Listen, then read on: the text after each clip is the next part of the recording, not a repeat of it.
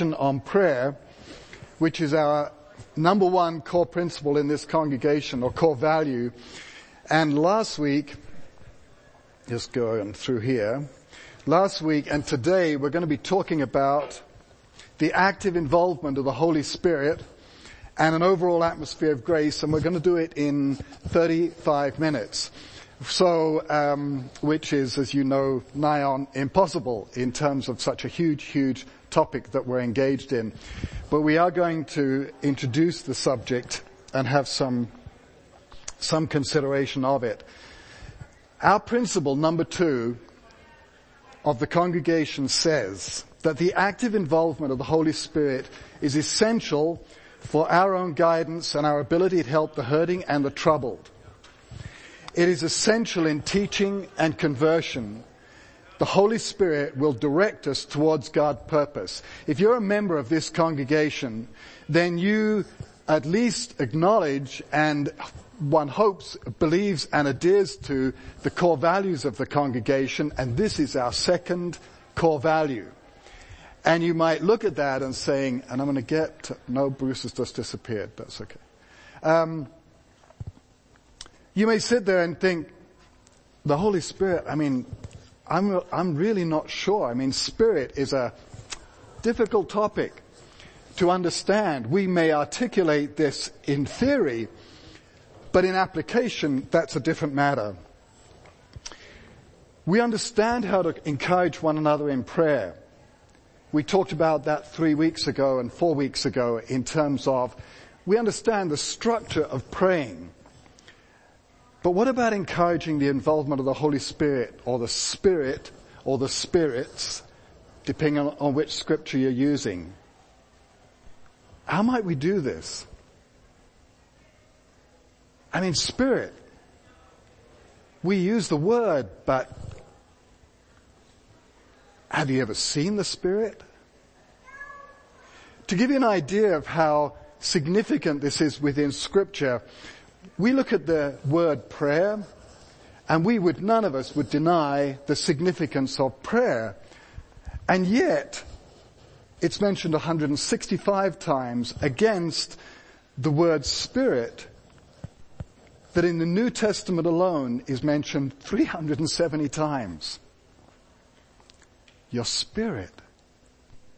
What is it? How can we engage in it being such a core value of the congregation and yet it's so difficult to articulate? We look at this and we, we words like capital H, capital S, Holy Spirit, capital S, Spirit, and then there's small s, Spirit. And the translators of the scriptures have looked at these and, and they have put that capital S or small s in there but they're all over the place. 370 times. The pneuma is spirit. That from whence we get the words pneumatic and pneumonia. And what does the word pneumatic and pneumonia have in common? What is, why do they use pneuma in those words? Any idea? Air or wind. That's the word pneuma. And so the, the question arises, has anybody seen the wind? We see the results of the wind, but we cannot see the wind. And think about that for a moment. I mean, if I blow on you, you, can, you feel something, but you don't see anything. You see the devastation of the, of the storms that have occurred in recent weeks. You see unbelievable forces. But nobody saw the wind. That's bizarre. And yet that is spirit. Pneuma, wind. And so as we look at this core principle, we're going to try and ask ourselves, what does that mean today in Maryvale? What does it mean amongst us? We may even talk about prayer life with one another. But do we ask of each other's spirits? And if we did, what would it mean? What would we be saying? And yet, we hold this as the number two core value of our congregation. And we wouldn't doubt its importance. Well, this is what we're going to try and do in the next half an hour. We're going to overview numerous passages, what it is, what it isn't, other interesting references. We're going to briefly review some comments by N.T. Wright on Galatians 5, and we're going to make personal application to what we're doing here. And then we're going to apply the, sec- the third core principle, that of grace, being around us. And that's what we're going to take, do this morning. And I think now everybody's just about in and it's quietened down. Got your attention. So hold on tight. We're going to look at some spirit. This is the spirit. If you were to turn to your Bibles and you start flipping through, this is what you read of the word spirit. Capital S, small s, Holy Spirit. This is what it is. We can tell. That the spirit may cause some to speak in tongues. That the spirit can cause some to prophesy, see visions and dream dreams, and may cause some to speak with wisdom that the Spirit may give some the power to heal, and the Spirit served Paul in preaching and witnessing. We're engaged in the Spirit. Paul believed that there were spiritual gifts that could make them strong. He desired to transfer by the Spirit gifts that would make them strong, and the Spirit somehow represents how we serve. The Spirit can bring life and peace. Spirit can bring life to our mortal bodies. It helps us in our weakness. It can display zeal and fervor. It can fill us with joy and peace and overflow with hope. The Spirit, Spirit can know your thoughts in fact, it knows your thoughts. And it may appear, may appear with discipline or with gentleness. The Spirit is resident in our bodies. The Spirit can be refreshed, can be refreshed by others. Paul speaks about being refreshed by others' spirit. It can bring uh, be a spirit of faith, or it can be also refreshing again to others as it was to Titus. Titus also speaks about being refreshed by others' spirits in his spirit. Can appear as wisdom or revelation again, can be joined with the grace of the Lord Jesus Christ, can be kept blameless along with the soul and body. The Spirit can give us power and love and self-discipline, as Timothy says. I, we didn't receive a spirit of timidity and weakness, but rather one of power and love and self-discipline, and may be experienced as ministering angels. It goes on to say in 1 Peter, the Spirit can have an unfading, gentle, and quiet beauty. It confirms God's presence in us. It can be tested. It can be, it can be substantiated, one spirit within us. And the spirit will acknowledge that Jesus Christ has come in the flesh. And that's probably six months studying if you want to substantiate all that information. But we say that Spirit is a core value of our congregation. Do we contemplate the incredible breadth of what that amounts to? But the spirits are not all good. We can read in Acts 16 that some spirits predict the future and of sufficient concern to Paul that he actually cast them out. Spirit of evil, spirit of some behavior that wasn't of God. The spirits indeed can be evils, called of, of evil, can overpower us and even beat us up. story in Acts where evil spirits overpowered them and beat them up, a group of people. In later times, some will abandon the faith and follow deceiving spirits and things taught by demons. Some spirits will deny Jesus. When you're in the presence of somebody who just says, I don't believe a word about God, do we see that as an opinion to which they have a right? Or do we look upon them realizing that there's a spirit of work in them that is not of God? Then there's some reflective spirits where the scripture says, Paul says the spirit prevented him from preaching. You say, why on earth would God do anything that would stop his word being spread? But that's what happened. There are times in our life that we may feel blocked in something. Do we ponder this to be a spiritual element or just an inconvenience in our lives? We can read, read in Acts 21 that the Spirit urged against something. The Spirit urged them to encourage Paul not to go up to Jerusalem, but it happened anyway. Hmm. The Pharisees believed in spirits. I thought they were all like foolish people. But no. They were wise people. They just didn't believe in Jesus. But the Pharisees did believe in spirits. Paul says that the law is spiritual. The law, wait a minute, I thought we were away from the law, we're done with law. How can the law be spiritual? It is not our spirits is it not our spirits that live in turmoil? The writer says.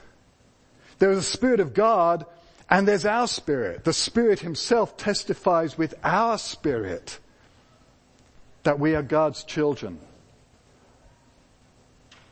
Ponder that for a moment.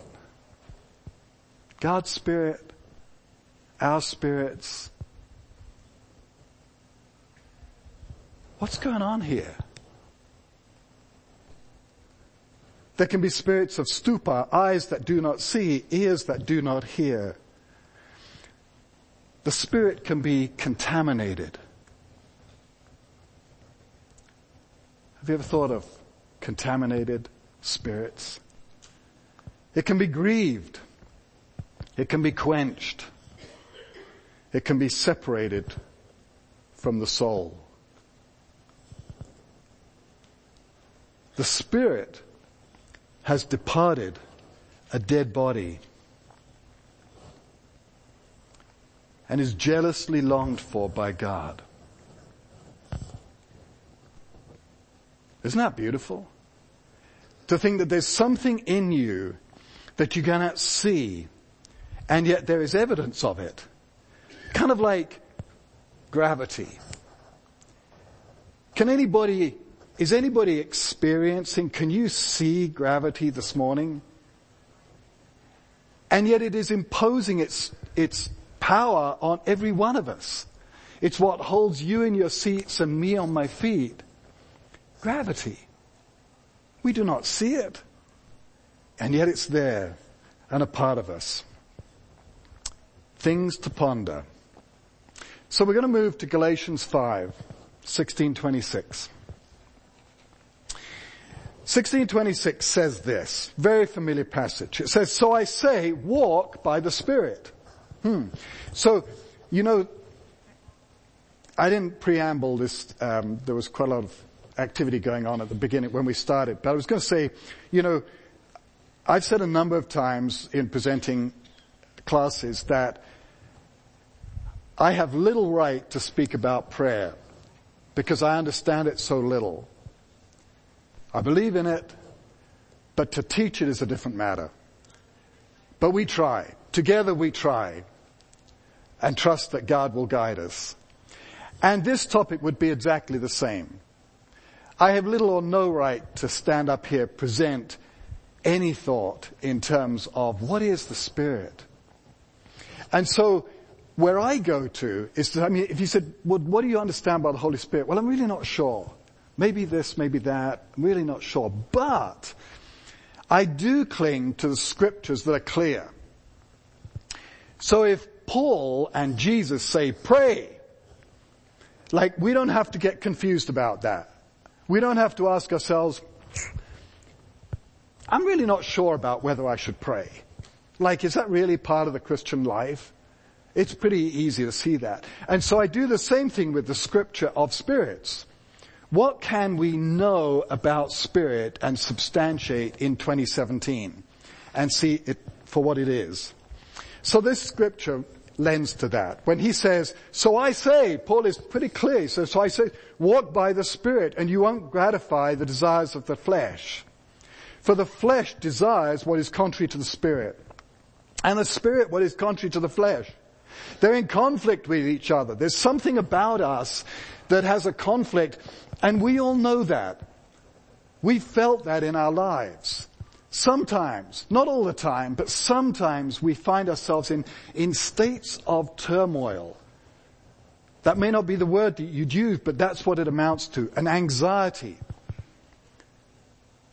They are in conflict with each other so that they are not, un, they do not, sorry, that you are not to do whatever you want. But if you're led by the Spirit, you're not under the law. He goes on to say then, the acts of the flesh are obvious Sexual immorality, impurity and debauchery, idolatry and witchcraft, hatred, discord, jealousy, fits of rage, selfish ambition, dissensions, factions and envy, drunkenness, orgies, and the like. I warn you as I did before that those who live like this will not inherit the kingdom of God. That doesn't need a lot of interpretation. You could reflect on different elements about it, but the broad measure about that, you could hand that to a third party non-believer and say, what do you read by that? And they'd probably come up with the basic conclusion, don't do these things. Don't get embroiled in them. Then he goes on to say, but the fruit of the Spirit is love, joy, peace, forbearance, kindness, goodness, faithfulness, gentleness, and self-control. Against such things there is no law. Those who belong to Christ have crucified the flesh with its passions and desires. Since we live by the Spirit, let us keep in step with the Spirit. Let us not become conceited, provoking and envying each other. Well, let's pull this apart a little bit. So, what N.T. Wright suggests if you don't know N.T. Wright, kind of a deep theologian, student of scripture, provocative in his reflections. That what Galatians 5 is talking about is the angst, if you like, the tension between vice and virtue. What he's been talking about up till then is the freedom found in Christ. The freedom in our lives as Christians. But there's a tension. And the tension is between vice and virtue. And so he goes on to consider this. He says, walk by the Spirit.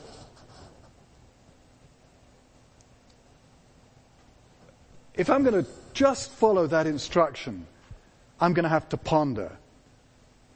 I'm going to have to consider Spirit. Walk by the Spirit.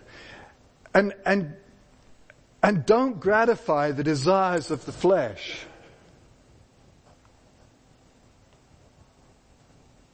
Gratifying the desires of the flesh, the things we just kind of like. For the flesh desires what is contrary to the spirit. Do we ponder our fleshly desires and the tension that occurs between them and our spirits? The spirit, contrary to the flesh, they're in conflict with each other. Hmm. What of this life is in conflict with my spirit.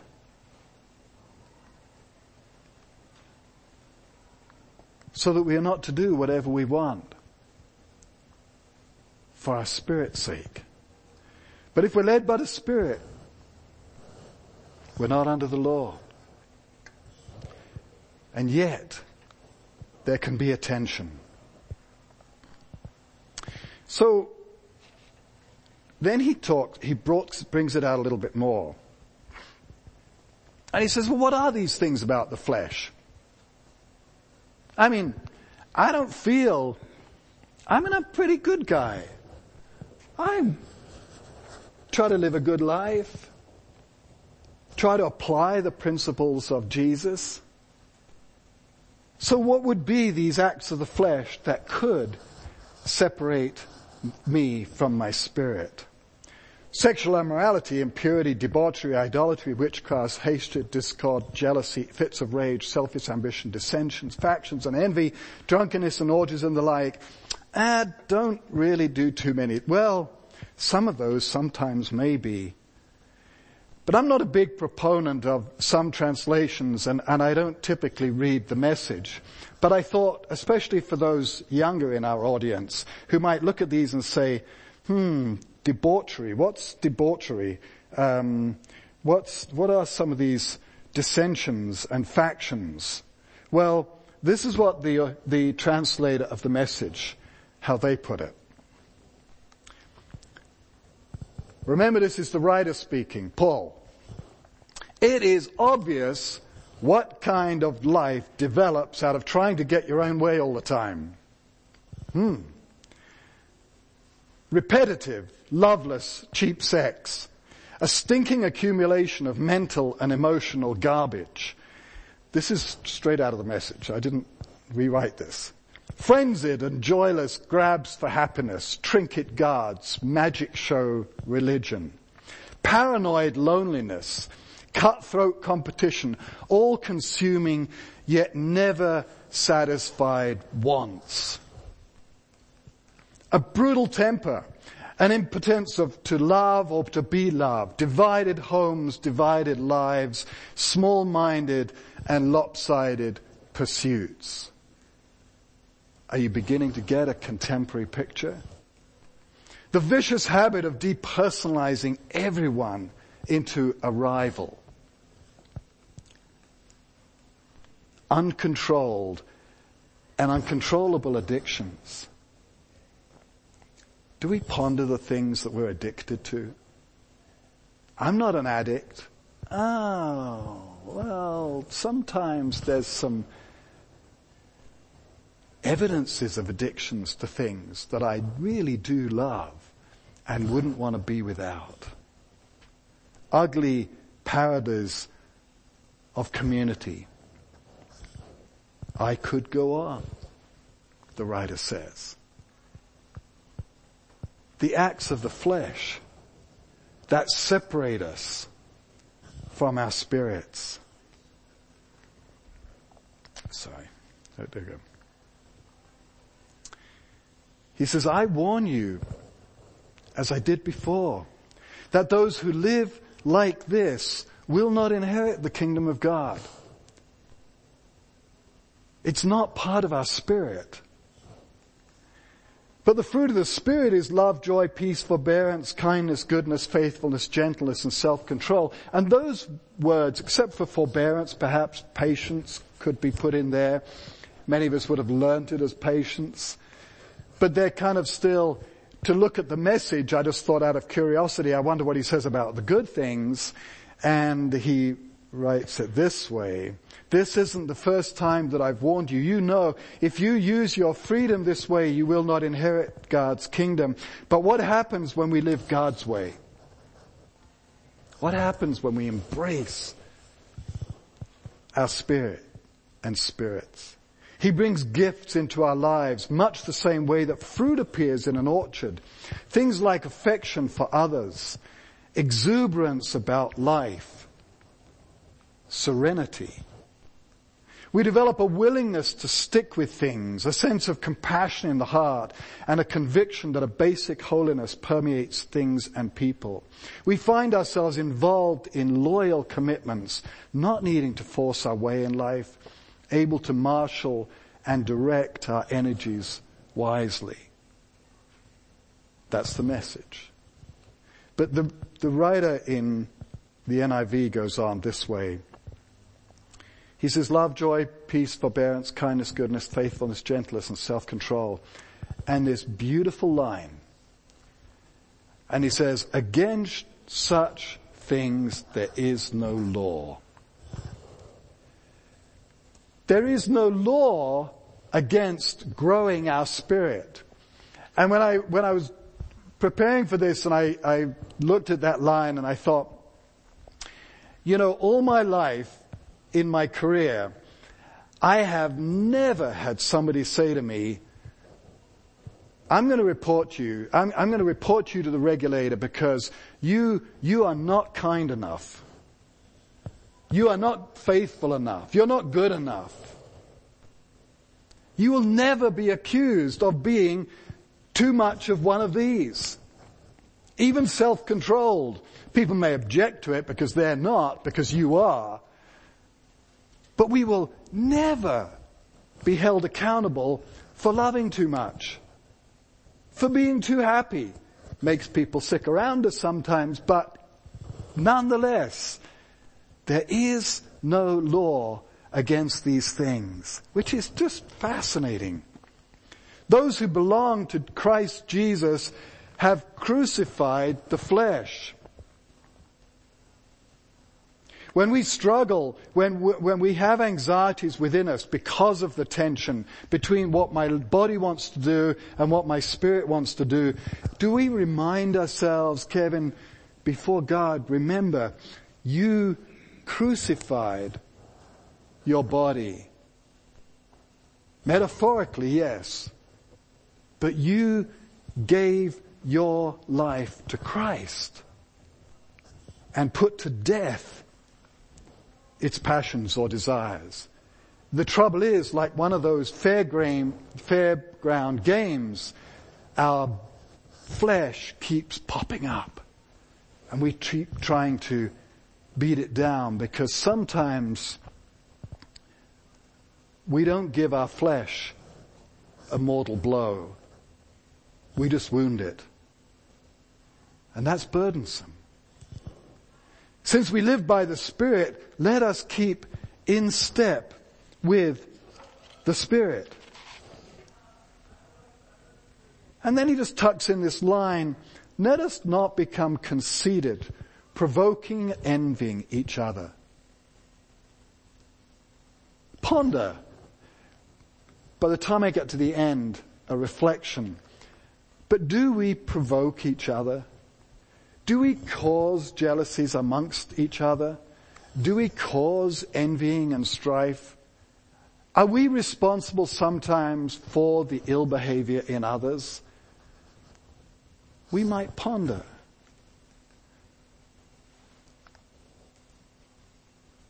So N.T. Wright again talks about vice and virtue.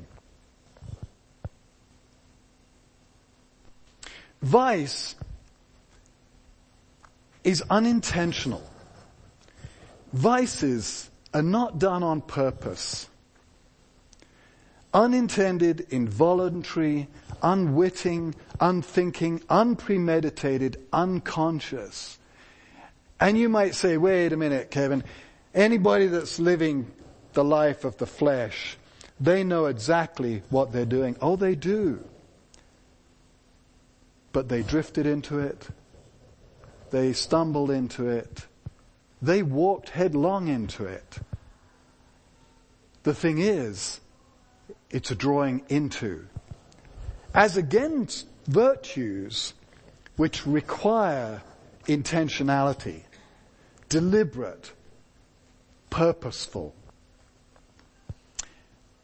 And I, I want to show a, a, picture of something, but I, am glad, John, you're sitting at the back and you have no idea I'm going to ask you this question, but I was hoping that you would be here this morning. John, when you were a pilot, I mean, I know there's a lot, those are days long, long ago and you've probably forgotten most of what was going on in that, you know. But what's the difference, can you in 30 seconds say what's the difference between a plane coming down and a plane going up, taking off?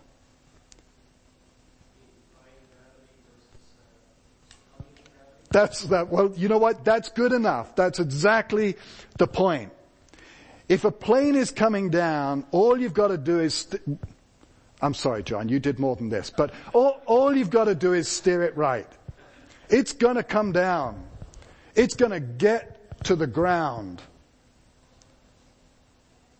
That's a vice. You don't have to steer it. It'll steer you. But a plane taking off, it's got to be intentional. It, has got to, you've got to plan it and it's got to rise and you're gonna, you're gonna oppose gravity. You're gonna oppose the flesh. And so we get this great picture of this idea that you've got two identities of your life in terms of, are you just coming to earth? Or are you taking off? And constantly elevating and growing. So how do we do that? How do you do that? And I'm going to let you ponder that because like prayer, each one of us would consider how do we protect and enrich our souls? And our spirits, the spirit within us. There are things we can do. How do we develop self-control? That's, in a sense, what we're talking about. We may inspect our lives. Do we get away? You know, Kelly was talking in the lesson in prayer, the idea that Jesus got away. Do we inspect our lives? We may contemplate self-discipline, and if you break that word out, it's, it's an interesting word because self-discipline is a sense self-discipling. And we know that to be a disciple is to be one who follows. But what is it that we are self-discipling? What is it that you are focused on? And do you think of yourself as being self-discipling? Do we contemplate the fact that our life is not just washing here and there, like James says, like a wave, undecided, going every which way?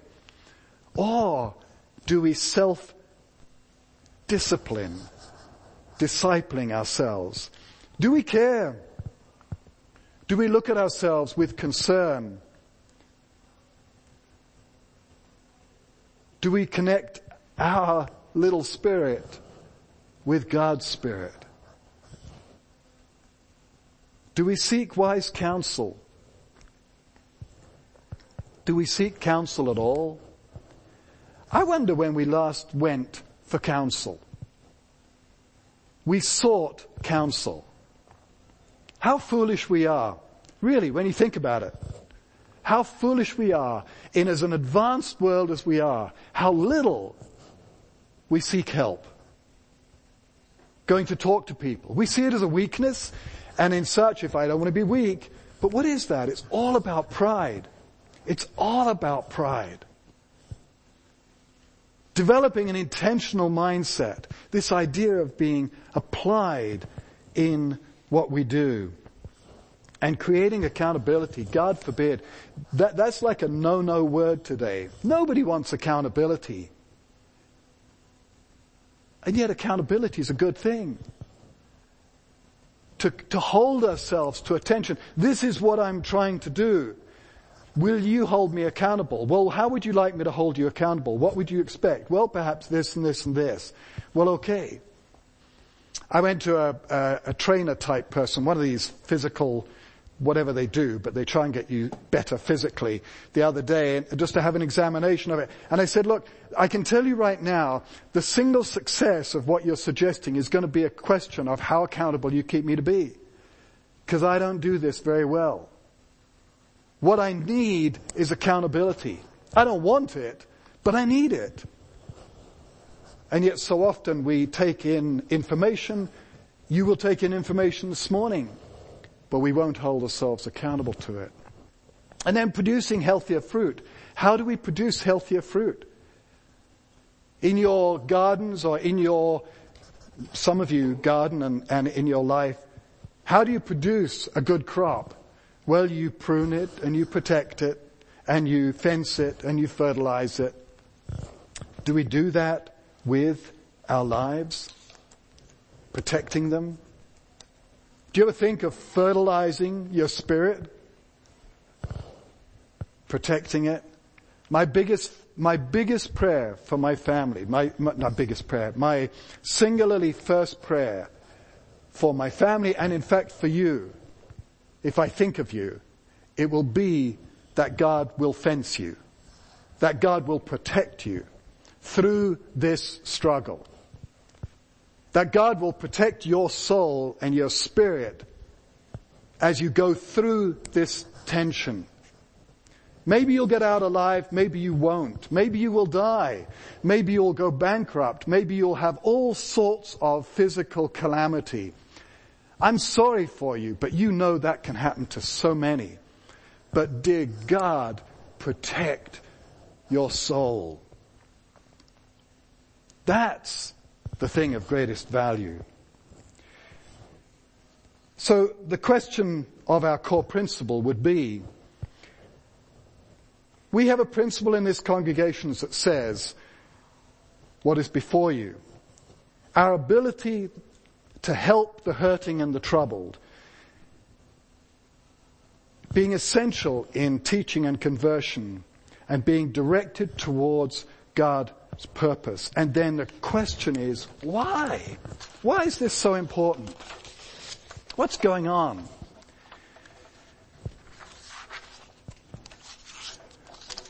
Don't turn the page too quickly.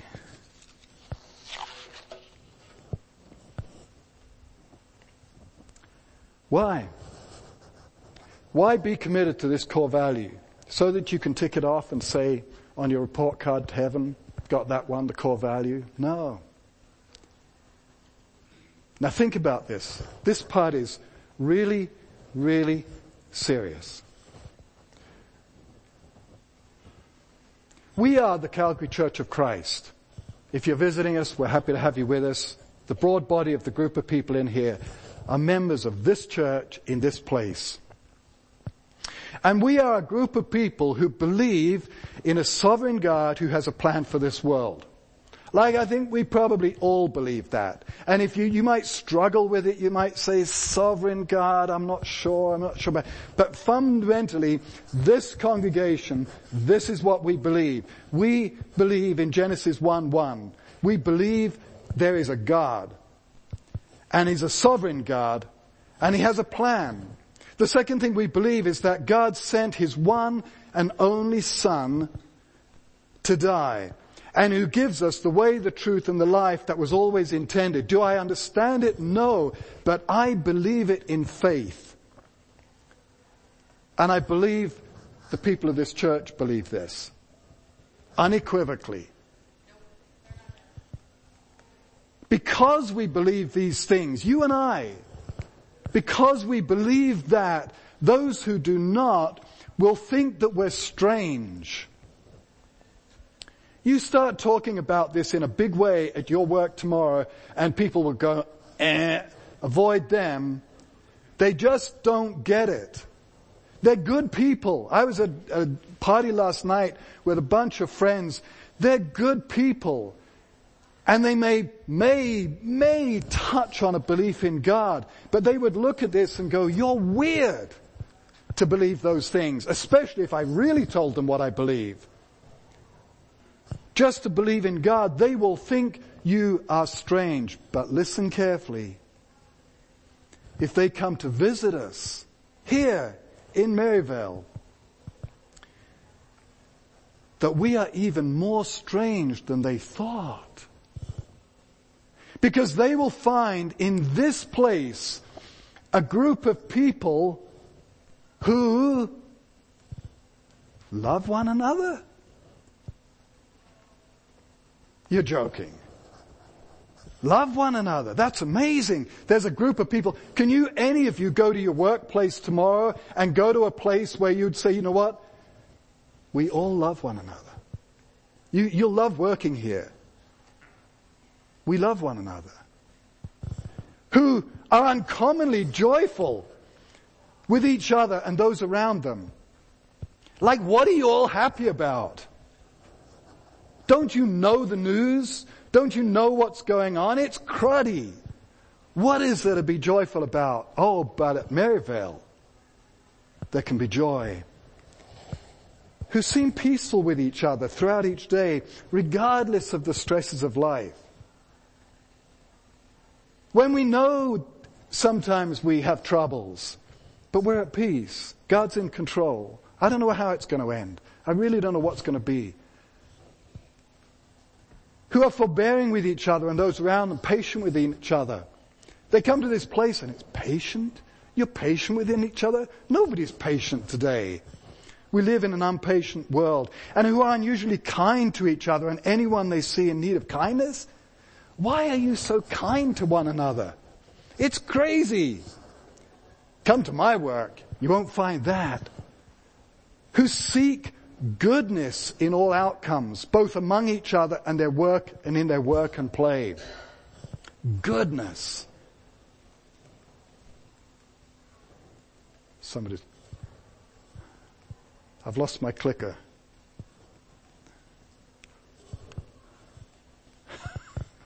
Jonathan, stop messing around. There we go. We go back. Who are faithful in their friendships and uncommonly loyal to deal with. Are you loyal? Do you hold loyal to be, I want to be a loyal person who are faithful with their friendships and who are gentle with each other and their families and with all they come in contact with and who have a high degree of self-control whose word is good and trustworthy. Like, have you ever heard of such a group? Where would you go today to find that group? These people are, they're beyond humanity. That's what we can be. You see, love, joy, peace, patience, forbearance, kindness, goodness, faithfulness, and gentleness, and self-control. That's what people should find here. And they should come here as visitors, anybody searching for God or searching for friendship or whatever they're searching for. But the thing is, that is what they should find here. The Spirit. I don't know whether it's small s, big s, H s, but the Spirit. And that we are filled with love and joy and peace and patience and kindness and goodness, faithfulness and gentleness and self-control. And it is completely embodied in the last 45 seconds within our core principle three of nine. And that being an overall atmosphere of grace. You see, this is what the core value says, is why we serve, not because of duty or need to work our way into heaven, but because of the grace that God has poured out freely into our lives. Our acceptance of His grace and our desire to share grace with others will lead us to serve in an overall atmosphere of, pray, of grace. And this is the point. Not because we must. Nobody's going to force you. Nobody's going to force you to live by the Spirit. You're going to decide to. Anybody will let you drift into the gifts of the, the, the, uh, the spirit of the flesh. But in the spirit, we will desire to live under grace. Next week, well, lost. Next week, we'll continue. Kelly will be introducing our four and five core principles that of continuing to, continual dependence on scripture and growing personal relationships with God. Thank you very much for your attention. I'm sorry we ran late.